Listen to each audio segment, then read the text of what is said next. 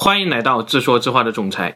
最近这段虎头蜂吃肉的视频在美国火了，很多美国人都在关注这种凶猛的毒蜂，尤其是这段视频，虎头蜂群攻眼镜蛇，没多久眼镜蛇就被毒晕了，然后被分食，两天以后就只剩下一副骨架了。三十年前，美国曾经被杀人蜂入侵过一次，这个故事我们原来聊过，很多美国电影中都充满了对这种杀人蜂的恐惧，但是这种杀人蜂呢？它毕竟只是蜜蜂，吃蜜的，要蛰五百口才是人类的致死量。而这次入侵的虎头蜂不一样，它不是蜜蜂，而是胡蜂，学名叫做中华大虎头蜂或者金环胡蜂，相当的恐怖。几千年前入侵日本，被日本人称作地狱黄蜂；入侵印度，被印度人称作帝王黄蜂；入侵欧洲，被欧洲人称作亚洲大黄蜂；而现在又入侵美国，直接被叫做杀人大黄蜂。美国科学家说，这才是真正的杀人蜂，五口就是人类的致死量，甚至很多案例里面，仅仅被叮了一口就不治身亡。今天我们就来聊聊这种虎头蜂的故事。时间回到二零一一年，法国南部的耶尔姆小镇，三十八岁的 P 先生是三个孩子的父亲。这天是周六，他正在和朋友们一起聚会。他穿着一身黑色的衣服，站在烧烤架前面，烤肉的香味传出了几十米远。他根本不知道，远处的树梢上正有一个侦察兵看着他的一举一动。黑色衣服、诱人气味，还有肉，这都是虎头蜂的最爱。于是，侦察兵出动了。他来到皮先生的烤肉架前面，发出嗡嗡嗡嗡的声音。本来，侦察兵只是飞过来确认一下食物，大概率会盘旋几圈以后就飞走，因为烤肉对他们来说太烫了。但是偏偏不巧，P 先生开始用毛巾驱赶这个烦人的小蜜蜂。这样一来，侦察兵就展开了反击，用毒刺蛰了 P 先生一口。P 先生疼得大叫，毒刺穿透了他的皮肤，已经有大量的蜂毒进入他的身体。朋友赶过来，也还没有搞清楚情况呢，P 先生就瘫软在地上，无法说话，渐渐的就昏迷了过去。朋友开始按照急救知识抢救 P 先生。但他们根本不知道，P 先生是中了蜂毒，人工急救毫无帮助，必须赶紧送医院。直到十五分钟以后，P 先生已经没有任何知觉了，朋友们才开始惊慌地叫救护车。但是，一切已经太晚了，仅仅一针，P 先生就毒发身亡。这就是虎头蜂的威力。蜂毒和蛇毒、蜘蛛毒不一样，通常生物毒素作用于神经系统或者是心血管系统。比如河豚毒素 TTX，这个我们原来聊过，是一种神经毒剂，属于麻痹效果。中毒以后，只要没有麻痹到心脏肌肉，其实留给你的时间还很长，及时洗胃，大多数情况下是能够救回来的。还比如某些蛇毒，它们通过凝血机制来杀人，也就是让你体内的血液凝固起来，杀伤各种内脏。这就是为什么往往都说被毒蛇咬了以后，千万不要乱动。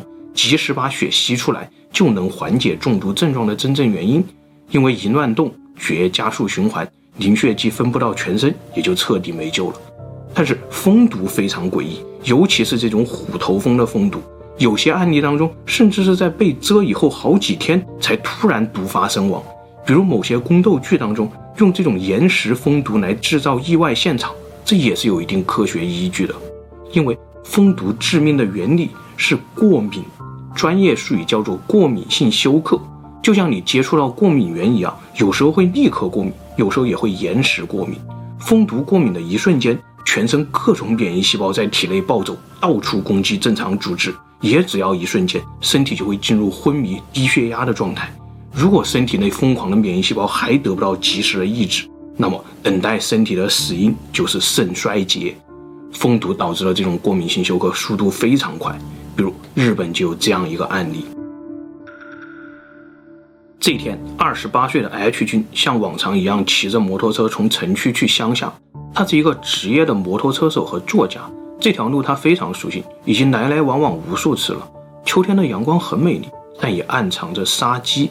就在过弯的时候，H 君的摩托车突然失控，接着是一场车祸，H 君丧命。后来警察过来调查，发现案件非常诡异。摩托车为什么会突然失控呢？检测摩托车并没有发现任何故障啊。同时，法医也认为 H 君身上的损伤绝对不至于当场毙命。案件悬而未决，这绝对不是一起简单的交通事故。甚至当时很多爱好者挖掘出了 H 君先前创作的恐怖小说，还传出了魔鬼索命的都市传说。一时之间，就连阴阳道、土御门都要出动了。但就在这个时候了，法医检测了 H 君的血样，发现了里面有蜂毒的成分，是被虎头蜂袭击了吗？毕竟日本每年大约有五十人死于虎头蜂袭击，虎头蜂是日本最危险的野生动物之一，比海里的鲨鱼和传播疟疾的蚊子还要致命。但是这个线索反而让案件变得更加诡异。那就是 H 君身上并没有发现蜂刺的痕迹啊！再到后来，法医终于从 H 君的眼睛当中发现了问题，案情被还原了。当天，H 君骑着车过弯的时候，一只虎头蜂突然撞进了他的头盔里面，一瞬间，H 君和虎头蜂都吓坏了。于是，H 君的机车失控，同时虎头蜂也在慌乱当中对着 H 君的眼睛扎针。毒针并没有刺到眼睛，但是毒液却顺着眼睛进入了血液。摔倒以后，虎头蜂逃离现场，而 H 君则在想站起来的时候呢，已经蜂毒发作，最终死亡了。同一年，中国陕西的南部也爆发了虎头蜂伤人的事件。先是安康市的 K 先生在农田里被虎头蜂蛰伤，被医院确诊为肾衰竭，在透析七次以后，终于保住了性命。然后七到十一月之间，接连在安康、商洛、汉中这三个区域内爆发了一千六百起类似的胡蜂袭击事件，还好这些胡蜂不全都是最毒的虎头蜂，总共造成四十一人死亡，也有人连续透析了十三次，大腿上的过敏反应还无法消退，一直留在医院的监护室当中。最终，消防官兵持续奋战，摘取掉五百九十三个蜂巢以后，平息了这场风波。二零一九年八月，入侵美国的虎头蜂首次在加拿大的温哥华岛被发现。十月，华盛顿州陆续发现了虎头蜂的尸体。十一月，布镇上发生了这样一件事情：这天，养蜂人泰德正在检查自己的蜂箱，结果发现地上有很多被剪断的蜜蜂。泰德预感不妙，而当他打开蜂箱的时候呢，发现整整一窝蜜蜂，两万多只，已经全部被屠杀了。身体被剪断，看不出来是什么东西干的。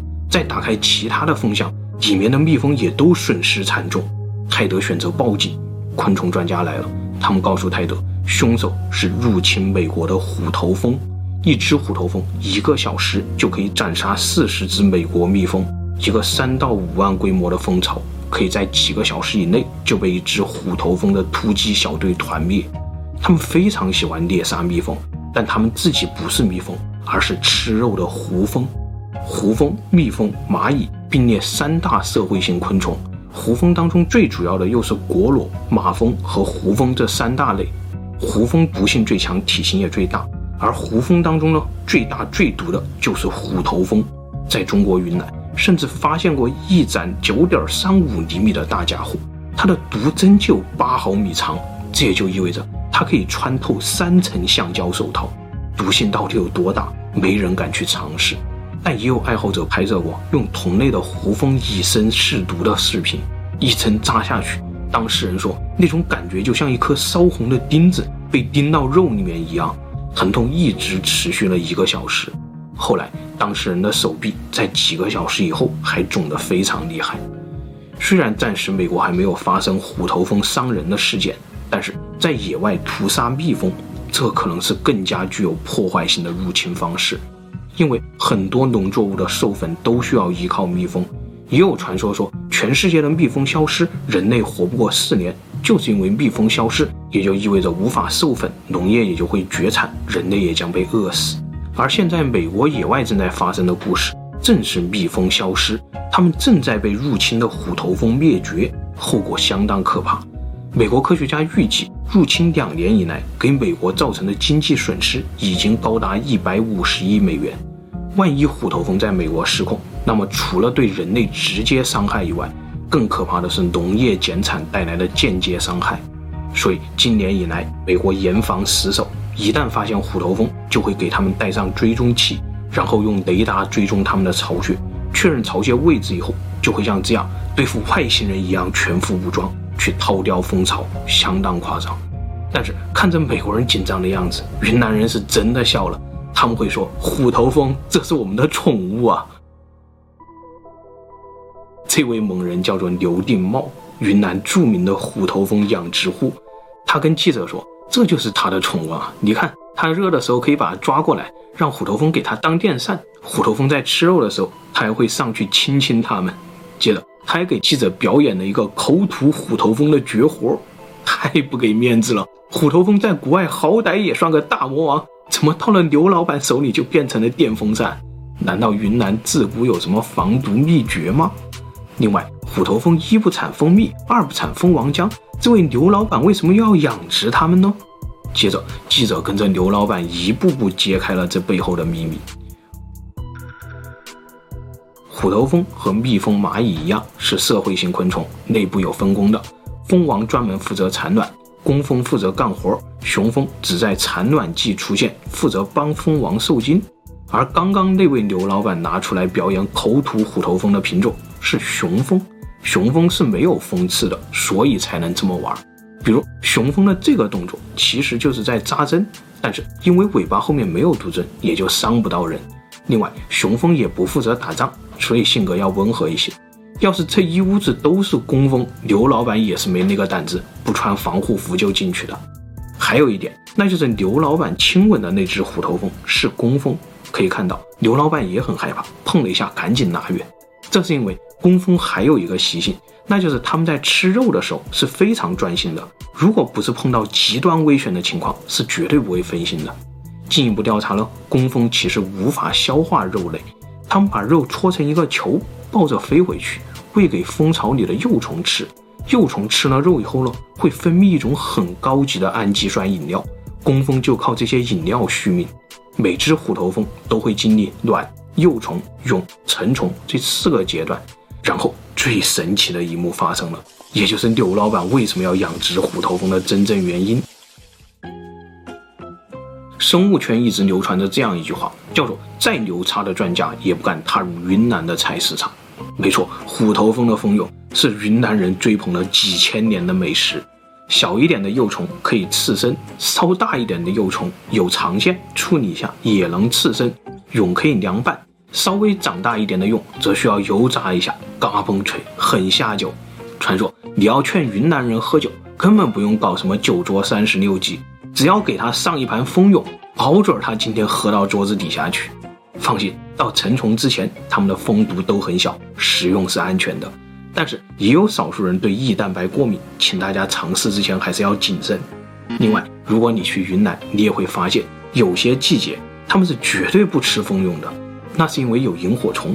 萤火虫会释放一种信息素，诱骗胡蜂，然后跑到蜂巢里面去产卵。蜂蛹虽然没什么毒，但萤火虫的蛹毒性极大，而且和蜂毒一样是延迟发作的。一九年的十月，丽江的刘先生起床以后觉得胸口很痛，不对劲，赶紧叫救护车。在救护车上，刘先生就开始口鼻喷血，浑身抽搐。到了医院，直接送 ICU。医生也很有经验，一眼就认出来这是萤火虫中毒，赶紧抢救，捡回了一条命。所以，云南各地根据当地萤火虫产卵期的不同，一般是在夏秋交替的某个时间段上，是绝对不吃蜂蛹的。云南人认为最极品的蜂蛹就是虎头蜂，个头最大，口感最好，爆浆最爽。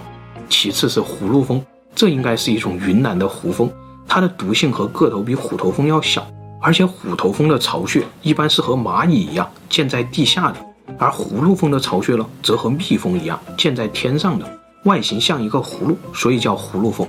据说葫芦蜂是哪里都能够建巢，就连这个地方也不放过。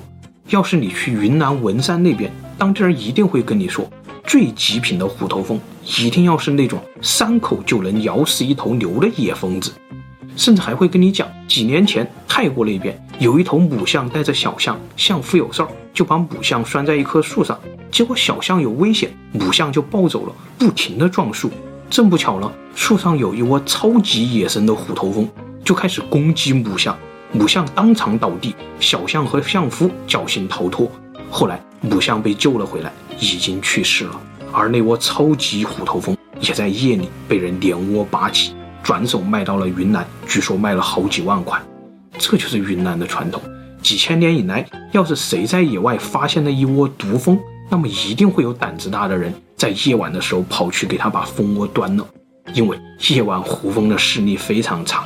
但是虎头蜂的巢穴是在地下建成的，想要掏蜂巢，就必须几个人去组团刨土。所以在古代，虎头蜂的蜂蛹供应量极低，品质极好，也就成了最极品的美食。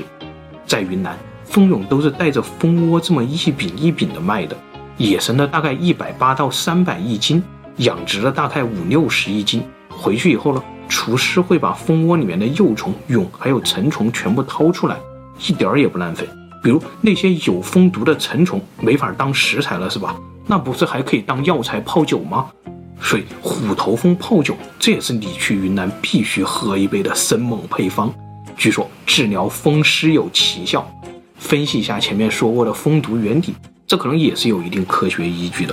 因为风湿这也是一种自体免疫的疾病，免疫细胞攻击自己，那么给它来点低剂量的蜂毒。说不定就能以毒攻毒，让免疫细胞们知道大爷来了，你们还是给我安静点，这样你的风湿也就好了。具体的这方面的科学原理，日本人也在研究，他们也吃蜂蛹，也喝蜂酒。从云南到潮汕，再到闽南、台湾、日本这一条线上都有这个传统。看来我们原来聊过的造猎森林文化圈，又在这个故事里面隐约出现了。不扯远了，我们再来回答一个问题。那就是为什么虎头蜂在美国能灭绝蜜蜂，而在中国这边几千年呢，也没灭掉我们的蜜蜂呢？原来我们的蜜蜂掌握了一种猎杀虎头蜂的秘籍。虽然从体型上来看，蜜蜂和虎头蜂差了好几倍，现场搏杀的画面也可以看到，虎头蜂猎杀蜜蜂就跟猎死一只蚂蚁一样，而且虎头蜂还能完全的免疫蜜蜂的毒刺，真的是不知道这仗该怎么打。结果，科学家长期观察以后发现，我们的蜜蜂竟然会用火焰神功，就是在发现入侵者的时候，无数只小蜜蜂会聚上去，把它包成一个蜂球，死活都不散开。然后，所有的蜜蜂在一起扇动翅膀，升高体温，活生生的制造出一个人肉烤箱。就这样，一个小时以后，虎头蜂就被烤死了。再一测中心温度了，竟然高达四十六点一度。科学家对这个发现非常困惑。显然，这种防御机制并不是一种本能，而是蜜蜂后天学习的技能。比如，美国那边的蜜蜂就根本没有掌握这项技术，只能眼睁睁地看着自己的蜂群被屠杀。虎头蜂还有一个天敌，叫做蜂鹰，在台湾有很多。这种老鹰非常奇怪，主食竟然是各种蜂巢，蜜蜂、胡蜂它们都吃。只有在实在找不到蜂巢的情况下，它们才会去抓点老鼠和小动物来吃。这种鸟可以免疫蜂毒，直接掏毁树上的蜂窝，也可以像这样把头伸到地下去捣毁虎头蜂的巢穴。台湾甚至拍到过一只蜂鹰单独干掉了一个十层厚的巨型胡蜂巢，吃的那叫一个香啊！吃完以后，甚至还把蜂巢打包带走。本来蜂鹰在台湾是候鸟，过来歇个脚就会走，结果可能是因为台湾山里的虎头蜂实在太多了嘛，活生生的变成了留鸟。一年四季赖在台湾不走了，鹰妈妈会把鲜活的蜂巢打包带回家，小鹰就吃里面的蜂蛹。这画面云南人很羡慕，据他们说，那种感觉叫做满口爆浆，很爽的。那蜂鹰为什么不怕虎头蜂的毒刺呢？原来蜂鹰的羽毛长得非常细小，而且很坚硬，像鳞片一样的排列，这就是一身软猬甲，毒刺根本就扎不穿。另外，蜂鹰的鼻子也已经进化了。鼻孔就是一条缝，很难扎穿。但是虎头蜂为什么不扎它的眼睛呢？其实这就跟我们原来说猫头鹰一样，蜂鹰的眼睛里也有一层透明的保护罩，相当的高级。另外，蜂鹰的脚也跟鸡爪一样，是很厚实的胶质构成的。这种结构连毒蛇都不怕，风筝也就自然是小意思了。说了这么多，好像前面还是大魔王的虎头蜂，突然就变成了受害者。但事实上，他们真的很危险。即使是刘老板这种职业养蜂人，到了要收获蜂巢的时候，也是搞不好就会去鬼门关前面走一趟的。比如在记者采访当中，就发生了这样一件事儿。每年十月到十二月，刘老板就必须把当年春天埋到地下的蜂巢给挖出来。这个过程有点像种野菜，蜂巢和野菜是一样的，一年生。也就是说，你其实可以把整个蜂巢看作一个生物体。那些出来觅食攻击的工蜂，其实都是一片片菜叶，在基因学上，它们连一个完整的生命都不算，更像是一片会飞的叶子。然后到了冬天呢，这些工蜂也和菜叶一样是会凋零的，蜂巢无法越冬。这个时候，蜂王会独自一个人飞出去，找一个地方冬眠，时间长达几个月，一动不动，直到春天到了，蜂王再重新找一个地方挖洞，组建自己的新王国。所以在冬天之前，就必须像拔萝卜一样，赶紧把蜂巢给拔出来，要不然就烂在地里了。一旦拔出来了，这些蜂巢也就成了刘老板的农产品，相当好种，年年丰收，一年收获十万斤，每斤五六十，这就相当于地里种了六百万的庄稼。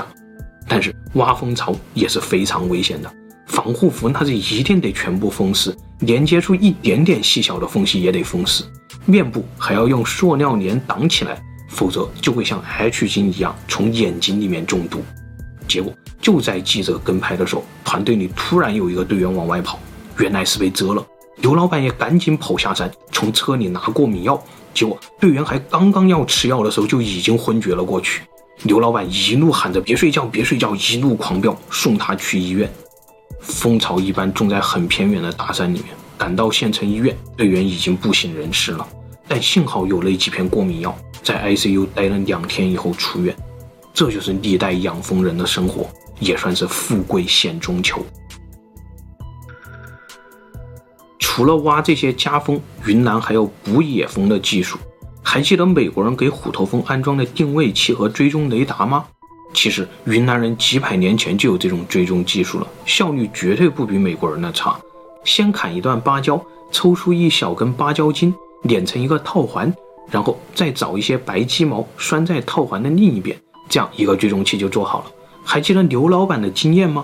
虎头蜂在吃肉的时候是非常专心的，不会蜇人，所以云南人就故意搞一块肉放在那里，还在搞一些香氛，叫做诱蜂水，这样不一会儿就会有一只工蜂飞过来确认食物。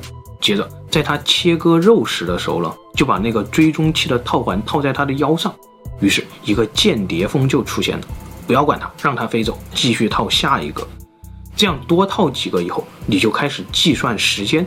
虎头蜂一般每小时可以飞四十公里，那么从间谍蜂飞走到它飞回来，这段时间乘以速度，就是它们巢穴离这里的位置。接着，间谍蜂一趟一趟的搬运，形成蜂路。蜂路就和蚂蚁搬家的线路一样，是只有一条的。间谍蜂多了，你也就能看出它们大致的蜂路，最后按照计算出来的距离和蜂路找过去，就一定能发现它们的巢穴。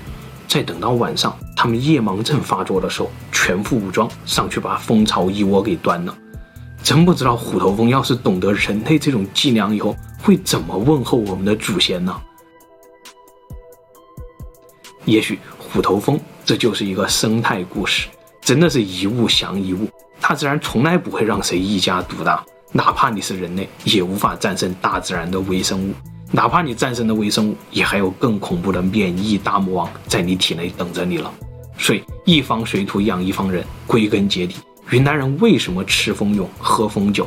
其实，科学家也已经给出了相关的医学依据，那就是古代人说的瘴气。南方实在太潮湿了，各种毒虫又多。搞不好就容易患上风湿和各种自体免疫性的疾病。那如何对抗风湿和这些莫名其妙的疾病呢？还是大自然的生态原理。当地人发现了蜂蛹、蜂酒当中的微量毒素，可以对抗自己的免疫系统，可以抵御风湿。然后这种生存智慧也就一代一代的传下来，成了我们这些自古风湿不严重的北方人的噩梦。好了，今天的故事就分享到这里，谢谢大家。最后，夫人说：“杀人蜂一年多了，这个坑你终于算是填上了，强吻的坑，你别忘了。”